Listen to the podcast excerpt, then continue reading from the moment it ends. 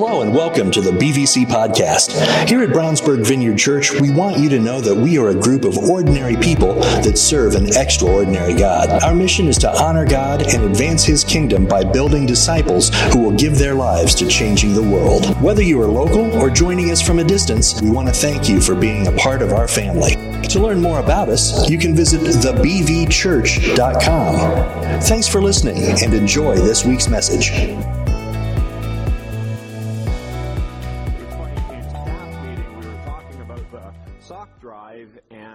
Some point, uh, some group had done a sock drive in September and had come up with the name so- uh.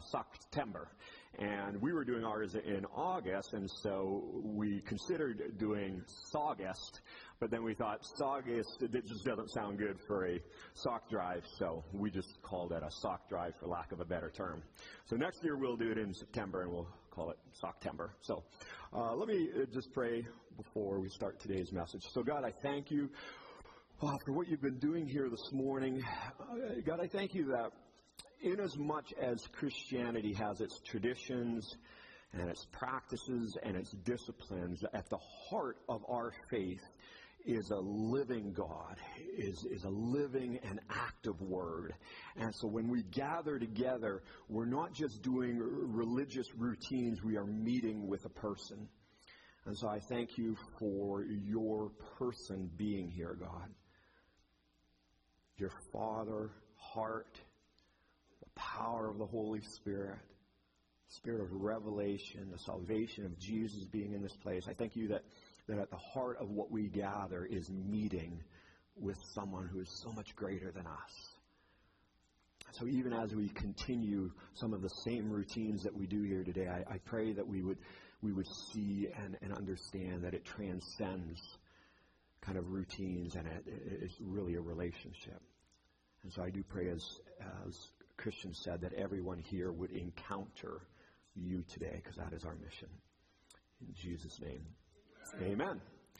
So, um, there aren't a lot of weeks in which I really enjoy being on, on social media, uh, but this past week is traditionally one of the weeks that I really do enjoy social media because even though our children are all growing and uh, through elementary, high school, and even college, uh, I still enjoy seeing all of the pictures of the kids going back to school on the first day of school with their new shoes and new clothes and new backpack and fresh haircut. And it's such a time of celebration. It's such a, a time of excitement. And uh, most importantly, the parents are excited that their kids aren't home all day and that they get to go to school. But it's just a time of celebration, of, of, new beginnings, of excitement and expectation. And that's what you kind of see captured in all of those photos that you see on Facebook the week that the kids go back to school. But that same sense of anticipation and excitement is not necessarily the emotions that everyone throughout history has experienced on their first day in school. And that was most definitely not the emotions that six year old Ruby Bridges felt on November 14th, 1960, when she walked into William Frantz Elementary School in New Orleans, Louisiana. A couple months before Ruby Bridges was born in 1954, the U.S. Supreme Court ruled that segregated schools were a violation of the Constitution and that schools needed to be integrated. But because of the ongoing racism in the South and resistance to integration, it took six years before Ruby was allowed to walk in to a white school. And on that first day that she walked into William Frantz Elementary, she didn't walk in with any of her friends. She walked in alone. Because even though it was a law that schools had to be integrated in uh, New Orleans, black students had to write a test to prove that they were good enough to get into white schools. And in all of New Orleans, only six students passed that test. Two decided to stay in their traditional black schools. Three went to another school, leaving Ruby being the only one walking into her school. So she wasn't walking in with any of her friends. She wasn't even walking in with any of her parents because it was far too dangerous for her parents to be there that day. Instead, Ruby walked in the first day of school flanked by U.S. Marshals because there was a crowd of over 150 people there with their signs yelling their racial, racial slurs at Ruby. A woman every day that Ruby walked into school threatened to poison her and kill her, so Ruby couldn't eat the food served at the school in fear that she'd be poisoned. She had to bring her own food. People spat on her, and someone even fashioned a coffin and placed a young mannequin of a black girl inside the coffin as a threat to Ruby Bridges, and that's what she walked into every day. Ruby Bridges walked into school alone because all 576 other white students in that school had either intentionally boycotted the school or were too afraid to walk against the boycott. She also walked into the school alone that day because every single teacher in William Frantz Elementary School boycotted her being there except for one, a teacher by the name of Barbara Henry, who on that particular day met with Ruby and taught Ruby one on one. And as the year would go on and the students would eventually return to the school, Ruby met with Barbara Henry one on one all year because it took a year before Ruby was actually allowed to be in the classroom with other white students. During the height of the protests, Ruby's teacher noticed that every day when she walked into the school, she would stop and look at the crowd and, and, mumble something, and then on the way home, she would stop again, leaving the school and look at the crowd and, and mumble something as well. So her teacher asked her one day, she said, Ruby, I, I see that you're, you're saying something. Who, who are you talking to? And Ruby answered, I was talking to God, and I was praying for the people in the street. Well, why were you doing that? asked the teacher. And Ruby answered, Because I wanted to pray for them. Don't you think that they need prayer? And the teacher asked, Where did you learn that? And Ruby answered, From my mommy and my daddy and my minister at church. I pray every morning when I go to school and every afternoon when I go home. But Ruby, the teacher said, Those people have been so, so mean to you. You must have other feelings besides just wanting to pray for them. And Ruby answered, No, I just keep praying for them and hope God will be good to them. I always pray, Please, dear God, forgive them because they don't know what they're doing. Little six year old Ruby Bridges was a light unto the world. Little six year old Ruby Bridges was a light unto a very, very dark world and she was a light unto a very dark people who had allowed their minds and their hearts to be darkened by hatred and racism. Ruby Bridges was a light unto our country at a very, very dark time in our history. Today, as you can see, we're beginning a new series called Light It Up. And the purpose of this series is to learn, like Ruby Bridges did, how to let our light shine so that those around us will glorify God because of us. Kind of the key scripture that we're going to be settling around over the next four weeks is found in Matthew 5, and it says this You are the light of the world.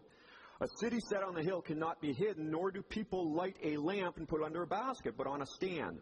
And it gives light to all in the house. In the same way, let you before others so that they may see your good works and give glory to your Father who is in heaven.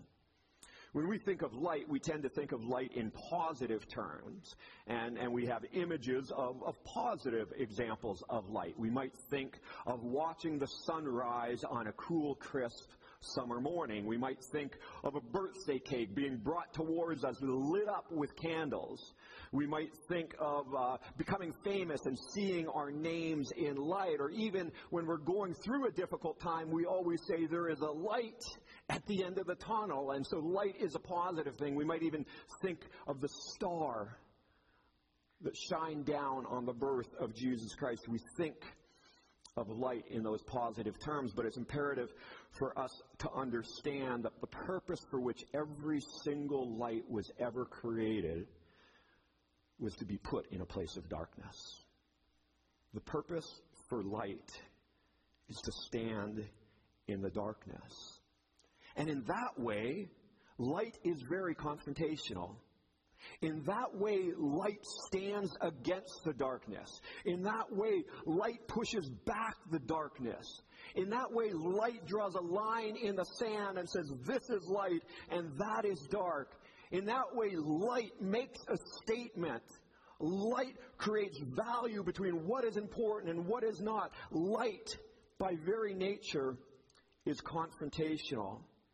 And most importantly, what we see about light is that light absolutely refuses to blend in. Light, by very nature, stands out, and it refuses to blend in. To appreciate the meaning of the words of Jesus that we just read, these were words that were part of what is called the Sermon on the Mount essentially the most ultimate teaching in Jesus Christ's ministry early on in, in, in, his ministry and in the training of the disciples. You have this Sermon on the Mount, and, and these, these words are, are important for us, but they're even more important when you understand kind of the historical context in which they were spoken. So if you could imagine in your mind this image, Jesus is standing there, and immediately in front of him are seated in a circle the 12 disciples. Beyond the 12 disciples is a large crowd that have come to listen to him preach. But beyond the large crowd, in the backdrop, is the culture, the context in which all these people, including the disciples, are living. And when Jesus tells the disciples to be a light in the dark world, he understood the background. He understood the darkness that he was asking them to be a light unto. And so when Jesus said to them, Be a light unto the world, he understood that the world that they lived in was a world that was dominated by the ruthless Roman Empire. He knew he was telling them to be a light unto a world in a culture where the Romans would crucify people for the smallest infraction. He would crucify thieves and anybody who dared question the Roman Empire. And it was into that cruel, that cruelty and that domination that Jesus said, go into that world and be a light into that world. Jesus understood in the background, in the culture that he was sending the disciples, that he was sending them into a culture that was filled with abject injustice the worst kind of injustice you could imagine. Everywhere you turned, there was injustice. There was financial injustice. There was this onerous tax system where tax collectors would collect way more tax, taxes than what was needed. There was injustice towards women, and, and women played such a diminished role in cultures, and they had no voice, and, and women were suffering injustice. There was racial injustice. You had the Gentiles and Samaritans who were, who were seen as dogs and who had, had no place in society. There was all kinds of injustice everywhere you turned. And it was in the midst of that injustice. Talk about systematic injustice. It was there.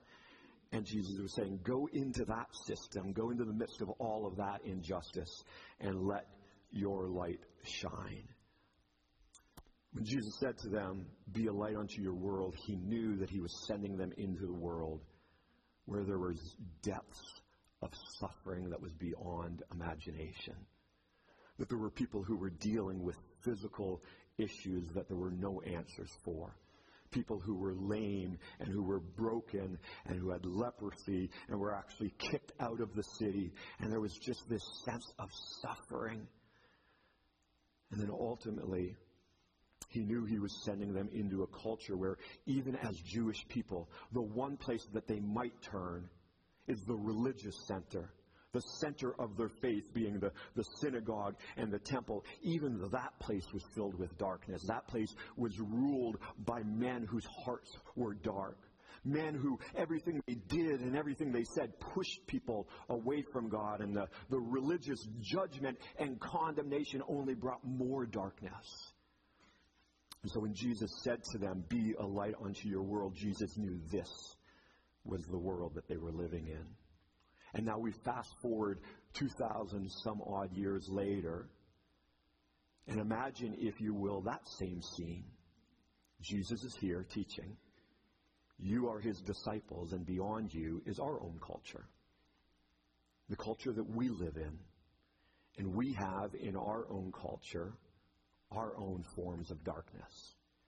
Sadly, on November 14th, 1960, the day that Ruby Bridges walked into William Frantz Elementary, was not the day that racism ended in this country. It continues to be an issue. And we continue our call as a church to shine our light on that issue. We continue to have suffering and injustice and brokenness in our own culture. People whose lives are just being torn apart. And that's our version of our own darkness. And it's as if Jesus is standing here today, and in the same way that he spoke to the disciples, he is saying to you and me, be a light unto your world. In this context, be a light unto your world. For those high school students and college students who are in the room this morning who have started or will be starting school, what Jesus is saying to you is when you walk into your classrooms, be a light unto that classroom.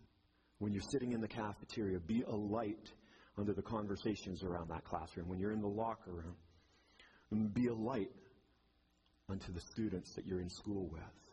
For those of us who will wake up tomorrow morning and go to our businesses or go to our places of work, Jesus is saying, there in your workplace, be a light unto your workplace where there is injustice, where there is condemnation, where, where there is control, where there is pain, where there is blindness and deception, be a light. Where there's darkness, be a light in your workplaces.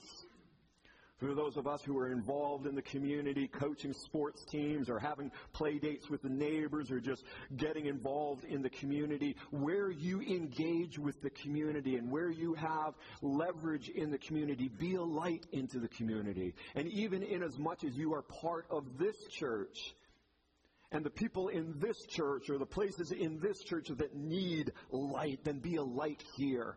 Understand that you come in here and you bring something and Jesus is calling each of us to be a light into our world. What we're going to do through these next four weeks is we're going to talk about the, the characteristics. What are the characteristics that a Christian needs to possess and model in order to be a light unto the world? What are the characteristics that we need to have so that when people see us, they see God and glorify God because of us?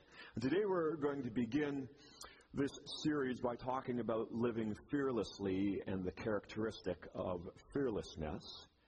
Because if there's one thing that sets us apart in a society of anxiety and fear, it is living a fearless life. I'm going to share a scripture where we see the disciples acting fearlessly, but, but just by way of background, before I, I read this scripture, let me just uh, kind of share how we got here. So, Jesus was arrested, was crucified, died, and, and rose from the dead, spent some time with the apostles, and then he ascended into heaven, and then the apostles waited in the upper room. There was 40 people waiting in the upper room. Then the day of Pentecost came, and the Holy Spirit fell, and then the, the, the apostles were ministering, and then several days later, Peter and John are in their way, on their way into the temple, and they come across a lame man who is begging, who has no movement in his body, no other way to make a living for himself, who is suffering a great injustice and a great pain. And that man says to Peter and John, Do you have any money? And Peter ushers these famous words, silver and gold, I don't have, but what I do have in the name of Jesus Christ, rise up and walk. And the lame man rises up and walks, and it says he was walking and leaping and praising God. And so Peter and John and the lame man who's now walking and leaping, they walk into the temple, and Peter and John are, are showing out and lighting up, and it's like a light show going on in the temple. Everybody is excited, everybody's praising God. This, this dark place that was ruled by just shame and condemnation and rules upon rules upon rules, now all of a sudden they walk in and they turn the lights on, and everybody is celebrating. And then in walks the religious leaders, and they say, "We've got to shut this light show down. And so what they do is they arrest Peter and John, they throw them in prison for the night, they pull them out of the prison the next morning, and they interrogate them. And what we'll read is kind of the conclusion of the trial.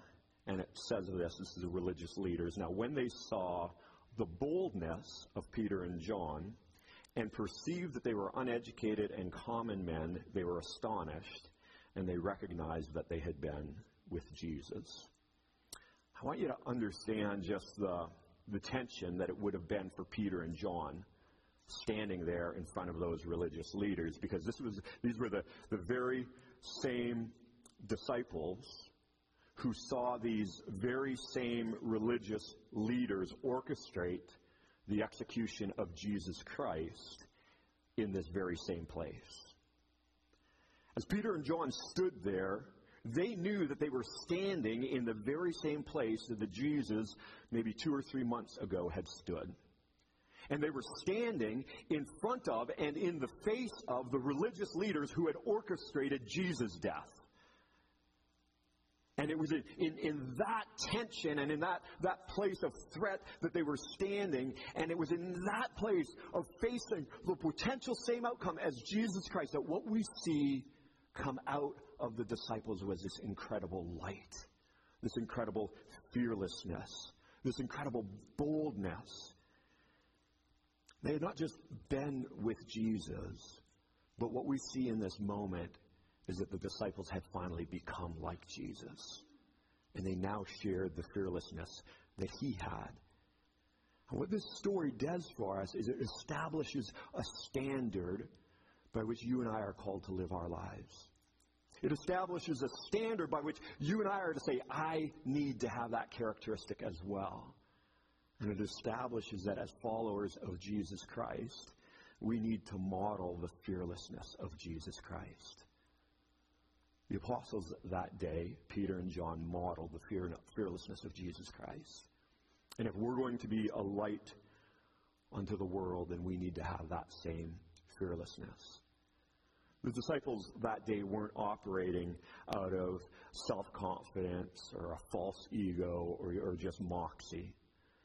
After all, this was the, the same Peter who, about two, two and a half months ago, had actually denied Jesus, who refused to even admit that he knew him.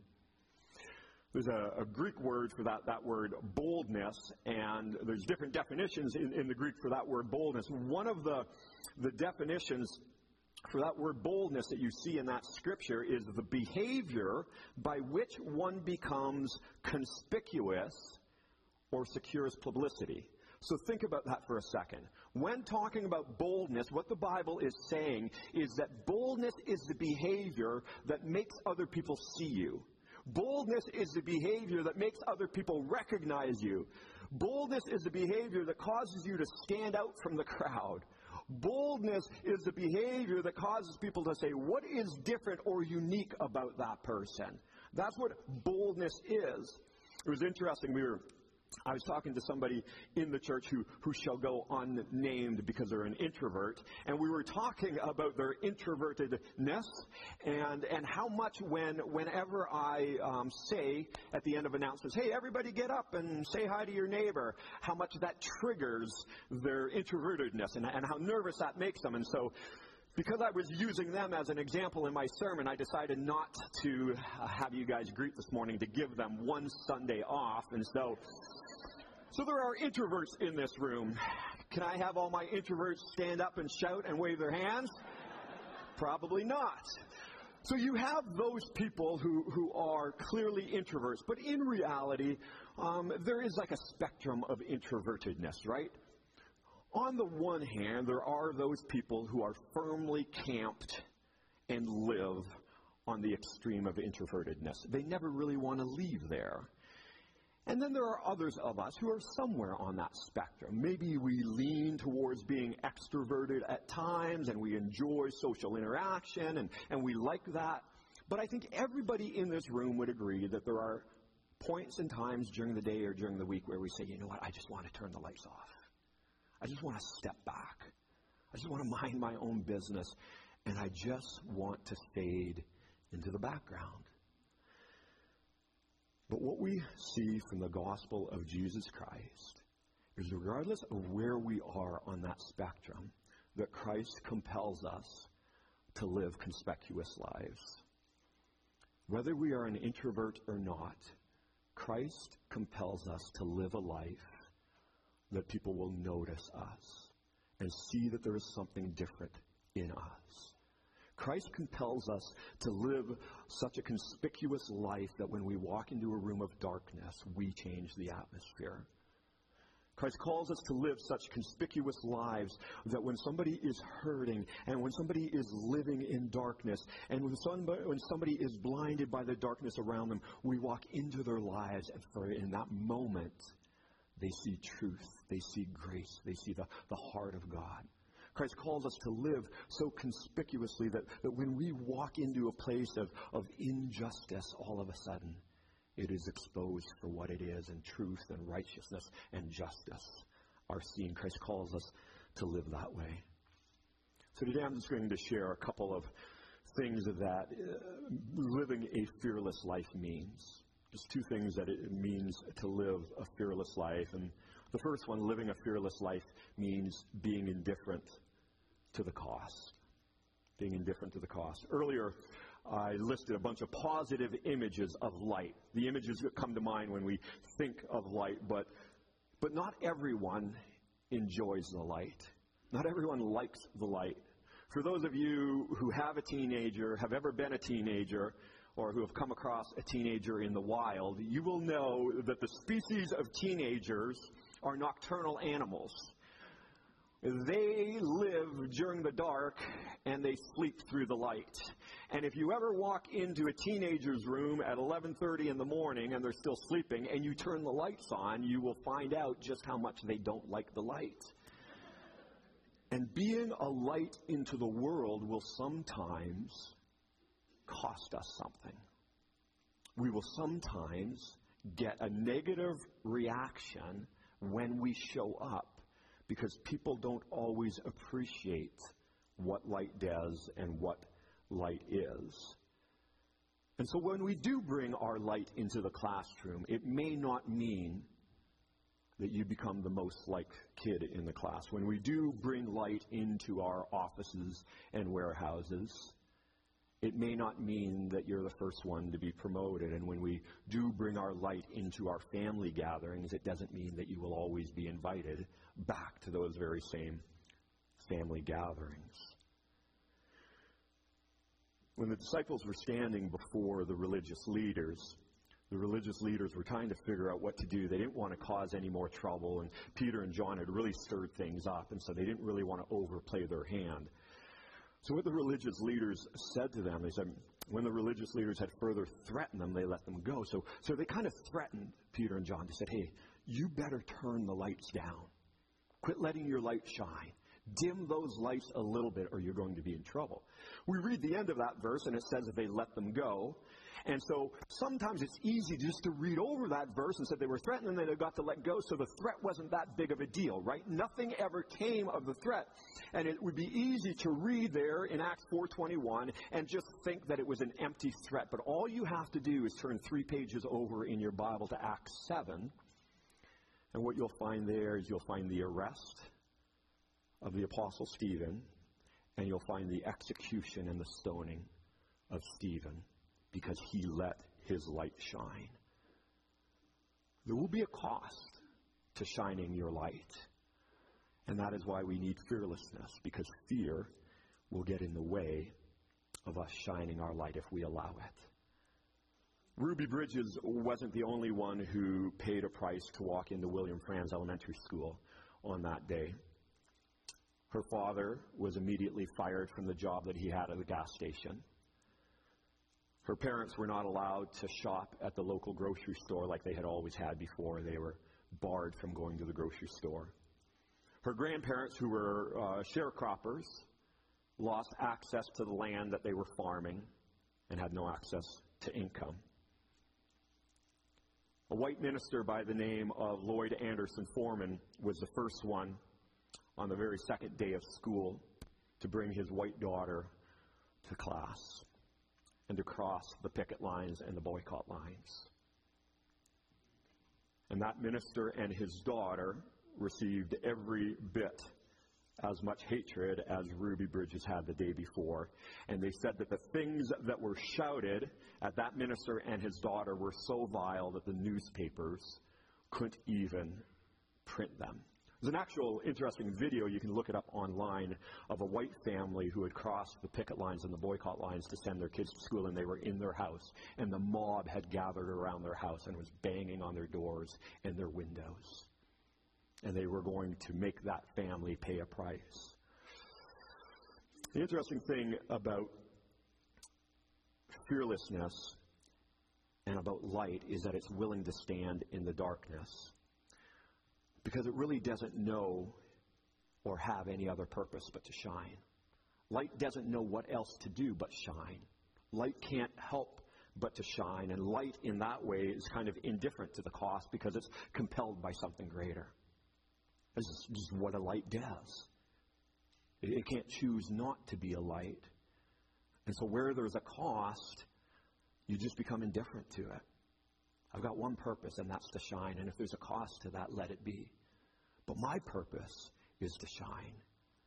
Whatever that cost is, I leave that in the hands of God. And what's amazing about light is that it cannot stop loving, even when, through the act of loving, you will be hated. That's what light does. Light says, I'm going to love this person, even if it means all of these people hating me. And I can't not love this person. Love cannot stop serving people. Even when it means that in serving, I'm going to lose my opportunity to gain. I'm going to lose my opportunity to the advantages in life, and I'm going to lose my opportunity to promotions or to opportunity. I'm going to lose all of that. In, in spite of that, I can't stop but serving this person. I can't stop giving to this person and, and, and being there for them. Love cannot stop praying for people.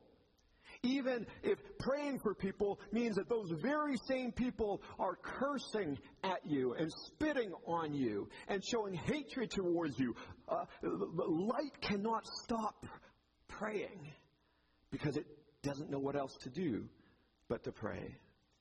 Light cannot stop befriending the person who has no friends, and it cannot stop befriending the person who has been rejected, even if it means they will be rejected, because light only has one purpose, and that is to befriend the friendless, no matter what the cost is. Light cannot stop defending those who are suffering injustice, because light has no other option but to expose injustice and to call for justice.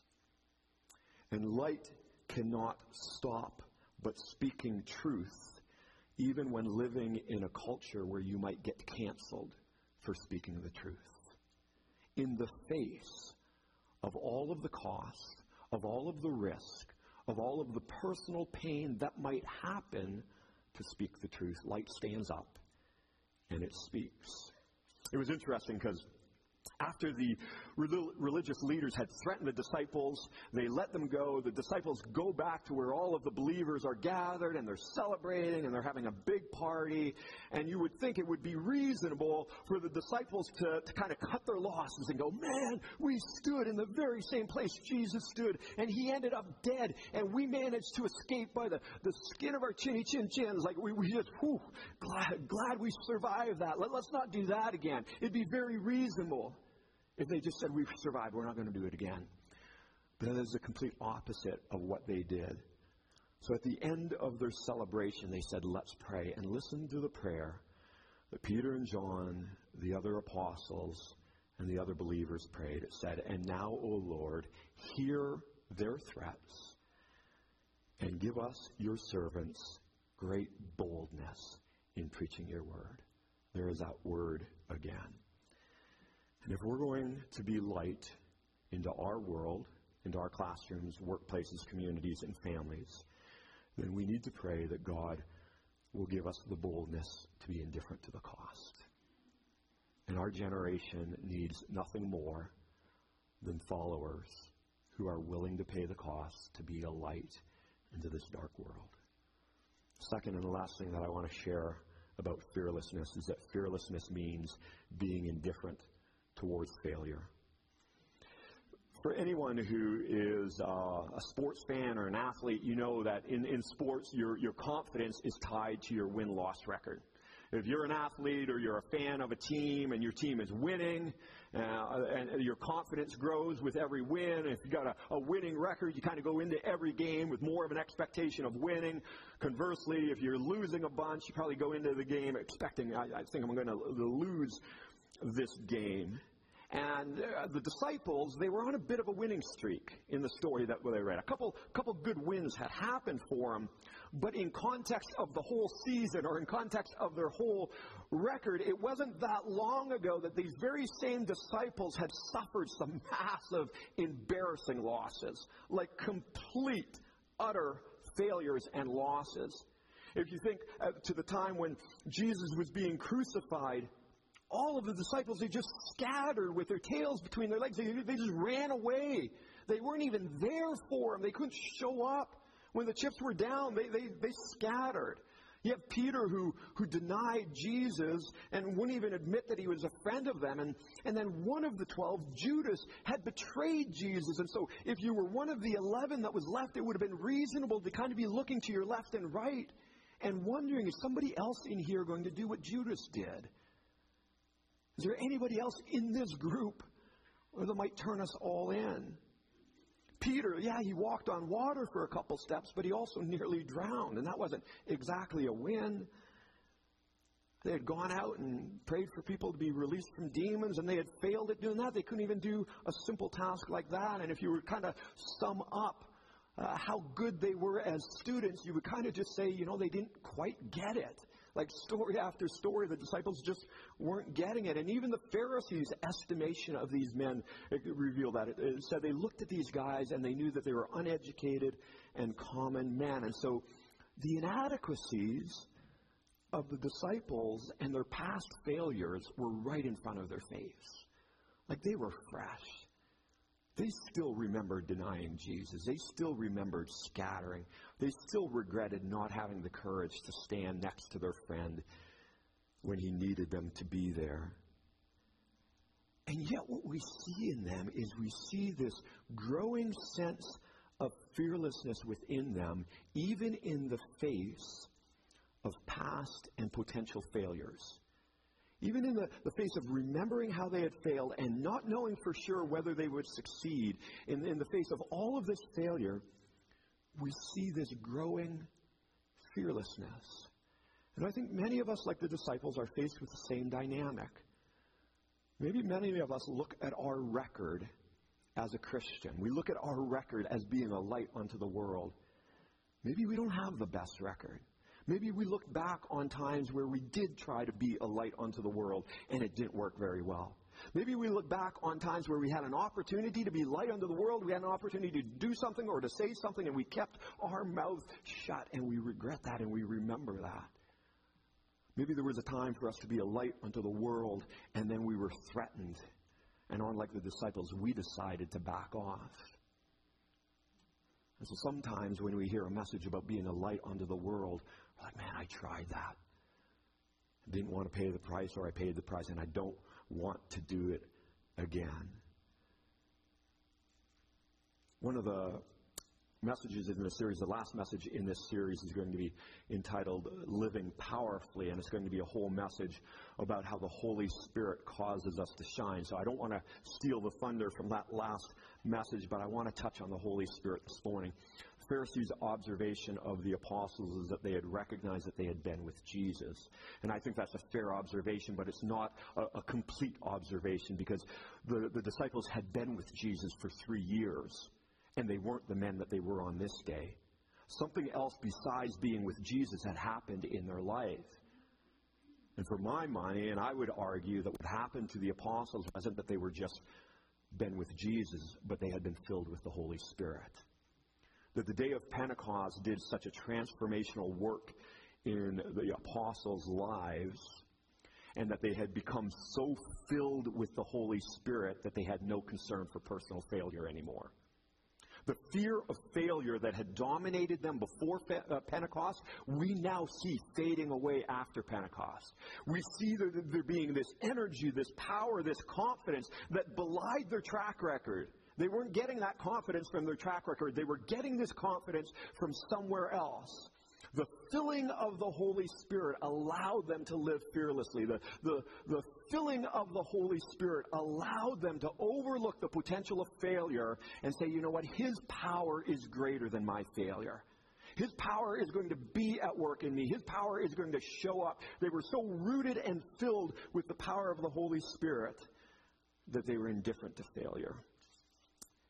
And I think the lesson that we learn here is that when we're filled with the Holy Spirit, will we, we will become less concerned about our own failures or potential failures.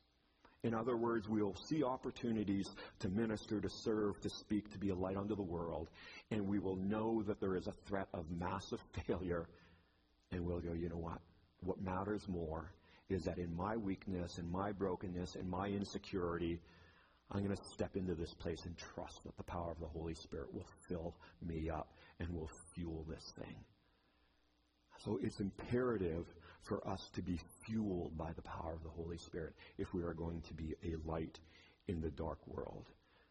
Because Satan will always be there to say, hey, hey, hey, oh, before you turn that light on, it's also going to expose all of your failures. If you're going to turn that light on, and everybody's going to be looking at you. They're going to see all of your inadequacies. Are you sure you want to do that? And in that moment, we're going to have to be indifferent towards our failures and our inadequacies. And we're going to have to say, Nevertheless, shine through me, God. Earlier, I had said that one of our prayers needs to be, God, give me the boldness to be indifferent to the cost. And secondly, I think we need to pray, Holy Spirit, fill me up with your presence so that my fear of failure doesn't get in the way of your glory. God needs us to be willing to fail in order that people see his glory. We can't let fear dominate our lives. And if we try to step into that place and bring that light and it fails and people reject us, then we just get back at it and say, God, continue, continue to be at work in me. I will shine where you call me to shine, and where no matter how people respond or, or how people uh, re- react, I'm going to continue to do that. And maybe in times I opened up my mouth and said something, and, and what came out wasn't exactly what I wanted to come out. I'm, I'm still going to do that. And, and maybe you offered to pray for somebody, and you prayed, and you didn't see anything happen, and the temptation is, I'm never going to do that again. The Holy Spirit is here and say, keep shining. Keep shining. Let me fuel your efforts. I'm going to invite the worship team to come forward now as we move into to the end of our service. There's two prayers uh, that throughout this message I shared with you that I want to encourage us to pray today at the beginning of this series. And the first prayer is God, give me the boldness to be indifferent to the cost. For those of us who are anywhere on the spectrum of being introverted, for any of us who struggle with, with being bold and, and living conspicuous life, and if some of you are sitting out there looking at my shirt and saying, I would never wear a shirt like that in public, uh, God is saying, pray for boldness. Pray for a boldness to come in your heart that will allow you to stand out in ways that in the past you've never stood out. The lives, the eternal destiny of people depends on the ones of us in this room shining a light, showing them the way to God through the life that we live, through the words that we say, through the love that we share. We need to pray for that boldness even in the face of cost and risk. And secondly, we need to pray for the Holy Spirit to fill us with His presence so that our fear of failure doesn't get in the way of God's glory. So that we won't look back on our failures or look at our inadequacies and say, No, God, let somebody else's light shine. They're better suited for the job. That we'll recognize that God's light is within us and we just need to let Him shine. As we go into this time of reflection and response, I want to invite the, the prayer team to come forward. And worship team is going to lead us in this song. We're going to have prayer available at, at the front of the, of the stage. So, so, just a couple things. As we were singing that song, um, Jesus my Christ, you're, you're my one desire, I just felt that there were some people during that song that was really sensing God working and moving on your life and that, that, God was calling you to make Him your one desire. And so, if in response to that song God was doing something, I want to encourage you to come forward and to receive prayer for that. And then, in response to today's message, if, if you want to say, you know what, I want to be a light onto the dark world, I want to be a light to my family, to my class, to my workplace, I want to be a light. And I want to encourage you to come forward today and just say, Holy Spirit, fill me up that I would not be afraid to let your light shine. So, Holy Spirit, we just invite you here now. Come, Holy Spirit, into this place, and we just we want to respond to you. Thank you, Holy Spirit. Yeah, just there's some people here today who, who know for a certainty that there is something in their life that they have prioritized over God, and and they know that God is is putting his finger on that and saying, let's change that. And if that's you today, I would really encourage you not to leave here without getting prayer and sharing with these folks up here. There's a priority in my life that needs to be shifted. And then for everyone else, I would pray that you would come forward and just say, Fill me up, Holy Spirit, that I might be a light in the places that you've called me to live my life. Amen. Let's worship and respond to the Holy Spirit. Thank you.